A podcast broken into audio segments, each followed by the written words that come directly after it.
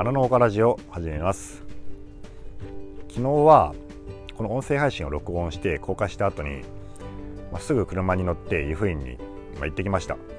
で昨日も話したんですけど、ま、湯布院で何をしたかというと天ぷらパーティーですね。でキミさんが最近ねなんかオークションって言って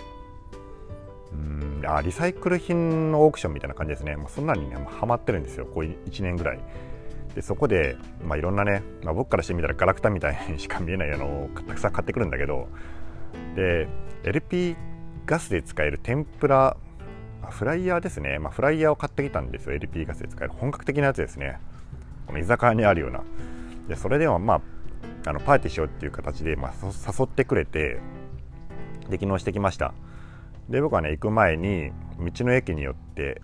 まあ、セロリとかね、えーまあ、ニンニクとかも買ってまあ、そういうねのを持っていったんですよ。でキミさんもね、まあ、お肉とか買ってくれたりとか、まあ、スーパーで野菜とかをね、えー、ピーマンとか、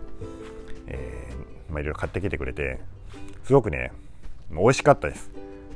もうめちゃめちゃ美味しかったですね。でもね一番美味しかったのが何かっていうと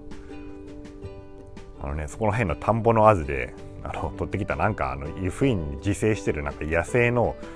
ネギみたいなネギじゃない、えー、株か。なんとか株ってちょっと忘れたけどなんとか株っていう株があってそれとあと菜の花ですね。あの菜の花が咲いてそれをあずでこう取ってきて、まあ、洗ってそれを天ぷらにして食べたんですよ。それがもう本当美味しくて、まあ、どれぐらい美味しかったかっていうとですねそう難しいですね。あそうあの僕はね前も話したけど10日間ヨーロッパに行ったことがあるんですけど10日間イギリスに行ってあまりこの口に合わないものを食べて、えー、日本に帰ってきて最初に飲んだ味噌汁ぐらい美味しかった。分かりやすいですねこの例えが。でそれぐらい美味しか美味しくて、まあ、楽しくできたんですけど。うんまあそうですね、まあ、買ってきたやつよりか、まあ、菜の花とかなんかそこら辺に生えてる雑草みたいなやつが美味しかったっていうね、まあ、なんとも、えーまあ、やっぱりね自然は美味しいなとか。思いながらね、まあ、食べたんですよね。でその昨日ですね、まあ、キミさんの他に、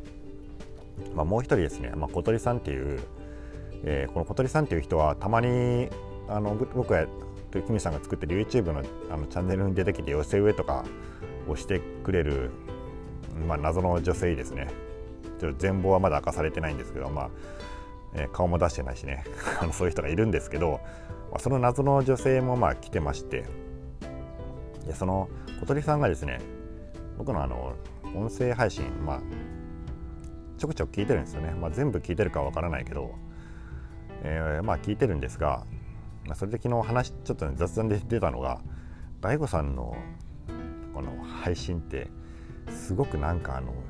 自分なんか自己愛オーラみたいなそのかまってオーラとか自己愛オーラとかすごい出てますよねとかって言われて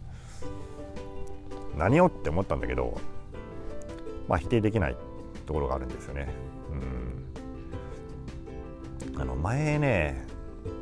あのこのラジオ配信でも実はそのモラハラモラホ性属性があるんじゃないかっていうね話をしたこともあるんですけどうん僕ねやっぱね、まあ、基本的にはやっぱ自分好きなんですよね僕。いやいや嫌いなんですよ。どっちかって言われる言われるかもしれないですけど僕はねやっぱ自分はねあのー、そこの部分では自分好きなんですよね。でそんな自分が嫌いですね。うん。でやっぱねあのー、30代前半ぐらいまでは、あすみませんこの自分語りになるんで こっからあの自分語りね僕全然この人間に興味なくて自分語りなんか聞きたくないっていう人はちょっとねこの辺でやめた方がいいと思います。うん、でまあ続けますけどあの30代前半ぐらいまでの時はいわゆるねの農業後継者グループみたいなグループっていう、まあ、農業をやってるね、まあ、青年の方が、まあ、みんなじゃないけど結構入っている、まあ、そういうグループの中に所属して結構こう社交的な活動をしてたんですよ。うんやってましたね役員なんかもやってて地域活動とかもね割と積極的にやってて社交的にやってたんですけど今はねもうほとんどそういうのもやめたしあのそれ以外のそのいわゆる役職っていうのをねほとんどやめてかなりね人間関係その頃にあの比べたら狭まってるんですけど、まあ、それが、まあ、いわゆるね、まあ、自分が、まあ、変わったところっていうかやっぱねその人間の本質ってそうそうそんなに短時間で変わるわけないないんですよね。で僕はやっぱそのやっぱ本質的に自己愛が強くて他人のことを思いやれないとかまあ、自分の例えばそういう悪いところ客観的な人を傷つけるとかね、えーまあ、そういうところは、ね、すごくねあの思いやりがないからあってただそれをうん素直に認められないっていうようなところがまあるんですよ。でそれ自分では自覚してるんですけど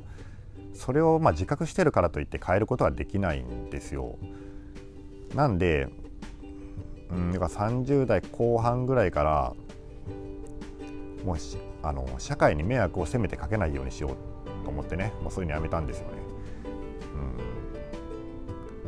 うん、まあこんな自分にもこうまあキミさんみたいなちょっと変わった人はねあのお付き合いしてくれ、まあ、小鳥さんもそうですけどねお付き合いしてくれる人もいて、まあ、それはうんまあ そうですねありがたいなとは思ってます。うんでもまあなんかねあの社会の善良な人を、まあ、なるべく傷つけないようにしようと思ってね、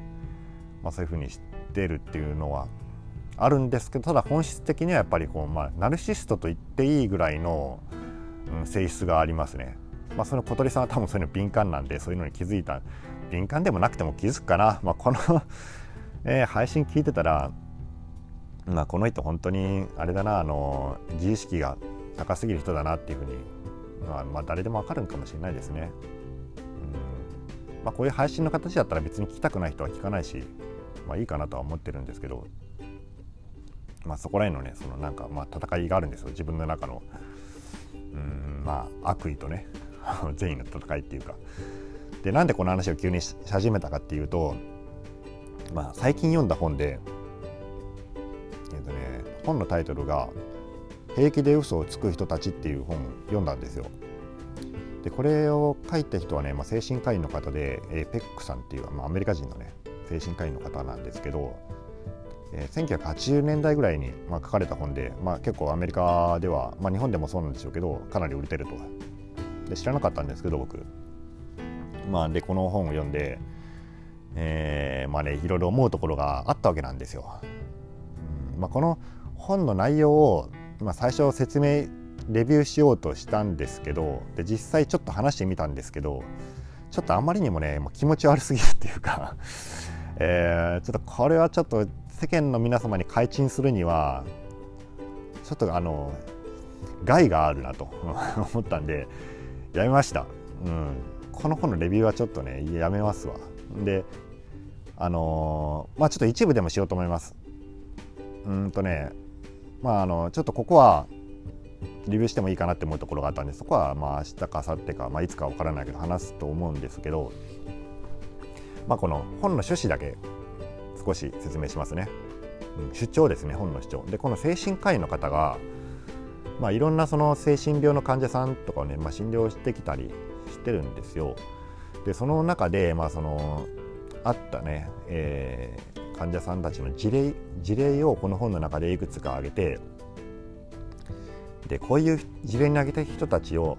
まあ、邪悪性邪悪っていうふうにこの本の中で表現されてるんですけどつまり悪い性質がある人っていうことでこれは精神疾患として研究の対象にしたりとか治療の対象にするべきなんじゃなかろうかっていうようなことが、まあ、本の趣旨ですね。でこの本の中で、まあ、じゃあ邪悪とは何なのかと、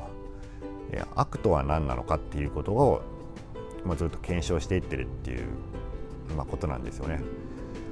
でこの出てくる人たちがねもう本当にこんな悪い人おるんかいっていうような人がね、まあ、たくさん出てきます。で事例挙げるとやっぱちょっとね気持ち悪くなると思うんでまあ、言わない方がいいかなとは思うんですけど、うん、まあ どういう人たちかっていうと、まあ、いわゆるねうーんとまあ、自己愛が強すぎるですね。えー、で他人のことをその他人に感情があるとかっていうのは理解できないとかあと自分のことを自分の非を認められない自分の欠陥を認められない。だからねそのそもそも精神あの精神病として、まあ、認定したとしても治療が困難であるっていうふうに書いてましたね。本人に治療を受けるっていう姿勢がまず、えー、見られないとそういう人たちは。自分が悪いというふうに認められないからですね。まあそんなこんないうことがね、まあ、書かれていて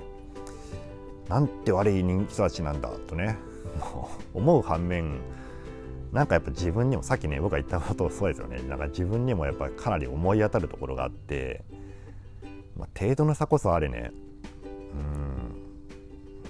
まあちょっと落ち込むっていうか、まあ、落ち込むってことはないですけどね。あまあでも自分もこういうとこあるよなと思って思ったりしたんですよ。でまあその詳しいことはね、まあ、まあ省いたとしても、まあ、結果的にじゃあそういう人たちをどういうふうに治療すればいいのかと、まあ、いうことが最後にこの著者のね、まあ、ペック医師が書いているのは、うんまあ、それはねもう愛しかないと、うん、それ攻撃的な人に例えば破壊を持ってね、まあ、治療しようとか上から押さえつけて治療しようとかっていうのはもう無理であると。さっき言ったように本人が治療を受けるっていう意思がないから、うん。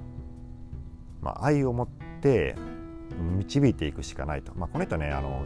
かなり敬虔なキリスト教信者なのでもちろんアメリカ人ですからね、まあ、もちろんそうなんですけど。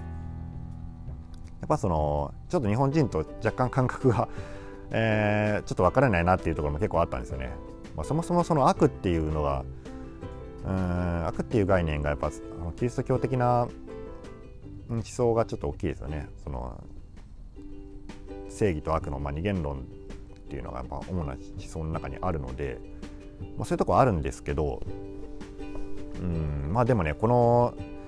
愛しかないっていうのでねちょっとね まああのあやっぱそうなのかと思ったところもあるしただ、まあ、そういうねもうむちゃくちゃ悪い人たち、えー、他人をね攻撃したりとか自分の非を認めないような悪い人たちにをまあそれたちを愛せるのかとって言われたらうんちょっと難しいんじゃないかなっていうふうに思いました。でまあ著者のねこのペック医師もそれはもう生半可なことではないっていうふうに今書いてたのでまあそうなんだろうなと思います。まあ今日はね、まあ、天ぷらパーティーから、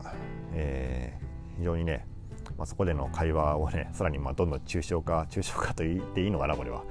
えー、まして、まあ、その最近本だ読んだ本の、うんまあ、やや参考にしてね、まあ、話をしてきました。はい、では、えー、今日はところはこれで終わりますけどもし何か,、えー、なんか言いたいことがあればねあの説明欄にメールとかツイッターとかありますんでまそっちの方によかったら送ってください。はい、それでは皆さんごきげんよう。